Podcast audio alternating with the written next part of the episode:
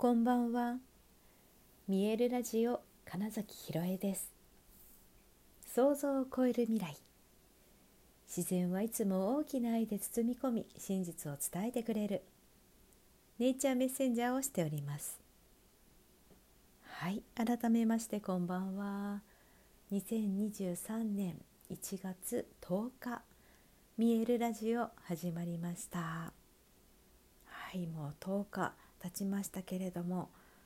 もう新年っていうね感じじゃなくなってる人もきっといると思うんですね。ね日にちが経つって時間が経つってなんか面白いですよね。うん、最近きっと私のなんか意識はすごくその時間の感覚っていうところに向いてるんだなって思います。よく時間の話してるから。こういうのもねこう言ってみてそっか私そんなこと考えてたんだっていうのってあると思うんですね。だからあの誰かと話すこととかアウトプットすることってすごく大事だなって思うんです。自分の中でいろいろ考えてしまって答えが見つからないみたいなことが、うん、よくあるんです。そのクライアントさんの中でも。でも話してみたらあっという間に解決したみたいな。あの私はただ聞いてるだけで解決してることもあります。そのくらい誰かに話すっていうことは自分への気づきになりますから是非ね、あの、何か考えてること悩んでること困ったなって思ってることがあったら、誰かに話すといいと思いますしもちろんその私がやってるようなコーチング、あの、質問を投げかけてその人により、えー、自身で気づいてもらうということができる、まあ、そういう人を見つけて話すっていうのもすごく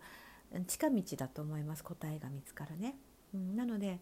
本当に誰かに話すことアウトプットすることもし話すのが苦手でも文字にしてみることっていうのもいいんじゃないかななんてことを思います。その時にねあのどんな言葉を使うのかっていうことも多分大事でっていうのは、うん、結局ね自分が話す言葉もそうですけども思考すること考えることっていうのは結局言葉でやってるじゃないですか。考えることは感じることではないから言葉なんですよね。だからその時に自分がどういう言葉を使ってるのかっていうことにも気づくんですよ。その書いたり話したりすると。あ私はこういう癖があるなとか私のラジオとかもよく「やっぱり」って使ってたりするじゃないですか。ね、そういうのとかあとそうだなまあ本当この口癖っていうのであ自分が考えてる時そういう風な言葉を使って考えてるんだなっていうことに気づくわけですよね。っていう風にして出してみると分かることそして、えーと、自分が使う言葉が結局自分の思考考えを作ってるんだって思った時にそれがネガティブな要素が多いとどうしても考え方がネガティブになります。なのでできる限りポジティブな言葉を使ってみませんかっていうお話をするんですよ結局はね。っていうのはうんよくほらお水の実験とかもあるじゃないですかあの「ありがとう」をいっぱい言ったお水とそうじゃないお水のなんだこうカビの生え方の違いみたいなのすごいざっくりしたざっくりしてますよね今のね。自分で言ってて。ちょっとどうなんですかって思ったぐらいちょっとざっくりですけど。でもね本当に波動っていうものがあって言霊っていうものがあってそこにはやっぱエネルギーっていうものが乗るからやっぱりそのネガティブなうん、辛いとか悲しいって言い続けてたら自然とそうなっちゃうんですよね。なんかそんな気になるってことですで反対になんか楽しいな楽しいな嬉しいなって言ってたらそういう気気になるってことです。でだったらいい気をまとっている方がいいじゃないですかっていうだけなんです。で別にねあのー、これ一時期よく例えに出してましたけれども何だったかな、えー、もう本自分の元にないので忘れちゃったんですけど自分をご機嫌にする方法みたいなタイトルの本があるんですよ。でそこのね裏表紙かなんかにあったあの、まあ、途中にね出てくる文章の抜粋なんですけども自分は不機嫌でもいいという人はいますが不機嫌な人と一緒にいたいという人は誰一人いませんみたいな内容のことが書いてるんです。でその時全く本当にその通りって私は思ってそこから本当に自分はご機嫌でいようって思ったしそんな自分でいた方がやっぱり周りにうんいい影響を与えられるんだったらそういう自分でありたいと思ったわけですね。でだからねあのご自身が不機嫌でいたければそういうネガティブな言葉をいっぱい使ってても別に構わないと思います。それも自分で決めればいいことだし。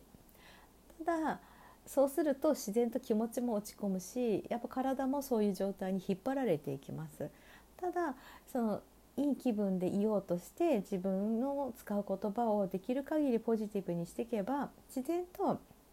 体の状態も良くなってより、えー、そういうポジティブな気持ちにもなっていくっていうことですね。でそのその気になっちゃうってその気っていうのってつまりエネルギーだから結局はその言葉が持つエネルギーによって自分の気分なんて変わるよってことなんですよね。物事をどう捉えるかっていうのもここと一緒でね。うん、同じもの同じ現象が起こってもただそれは現象でしかなくってそれをどう捉えるかは自分の、まあ、それこそ気持ち次第。どういう言葉を使うか次第、うん、本当は楽しいはずなのに別にって言ってたらなんか別にっていうそういう気持ちになっちゃう。だったら楽しいかもしれないぐらいのことを言ってみたらいいと思うんですよね。そこでわざわざすねる必要はないと思いますし。あとねそうそうそう。これ結構ね、えっと、日本人あるあるみたいな感じでね。謙虚であれとかうん遠慮した方がいいとかいうニュアンスを強く持ちすぎていて褒めてもらったこととか何かいいものいいチャンスがやってきても私なんてとかいやそんないえいえみたいななんか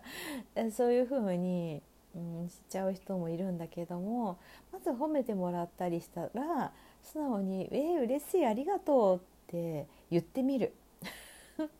最初多分ね恥ずかしいと思ったりすると思うんです。で自分に、ね、自信がないからなかなかそう言えませんっていう人でもそれは自信は自分を信じる力なので先にそれを言ったっていうことで自分を信じられるようにもなりますつまり例えばですよ「かわいいね」とかって言ってもらった時に「わあ嬉しいありがとう」って言えてる自分っていうことが自信になるってことです。だけどその時に自信がないから「えー、私のことそんな風に言われても」とか「えー、全然そんなことないですよ」じゃないってことですね。うん、そうしちゃうとその自分がまた作られてっちゃうからだからただ単にまず喜べばいいんですよね。でもしそれで身に余るわって思ったら その余りの部分を埋めればいいじゃないですか。ね久しぶりにニケさんが「あひろえがラジオ喋ってるってことはお水を飲んで寝よう」って言ってね今やってきてすごい勢いよく水飲んでましたけど ね、ただそれだけですよね。そうだからそういうふうに受け取るっていうことができるだけでもそれって自分の自信にもなるんだよ。自分を信じられることになるんだよ。しかもそれを言葉にして耳で聞くじゃないですか。そうするとまたそれがいいエネルギーになって自分自身の気を高めてくれるポジティブな状態にしてくれるっていうことでもあるんですよね。うん、そう。褒められ慣れてない人っていますよね。うん、私もねあの照れくさいくなることはいくらでもあります。そういうこと。うわ今ここでそんな風に言ってもらえるんですか？うわみたいな、うん、って思いながらもありがとうございますって。そういう時は言います。はい、だってその人が渡してくれたその「ありがとう」を「え？いやそんな」って言ったら受け取り拒否しちゃうんですよ。その人が渡してくれたエネルギーどこに行けばいいんですかってなるじゃないですかだからそれはやっぱ受け取ってで何か返せたらいいなって思えばいいんじゃないですかね。だしその人に返さなくてもそれが別の人に渡せればいいと思うんですよ。また誰かに「あなたも可愛いね」って言えばいいと思うしね。なんかそういうことかな。いや言葉とそのエネルギーってすごく結びついているものなんだけどあんまり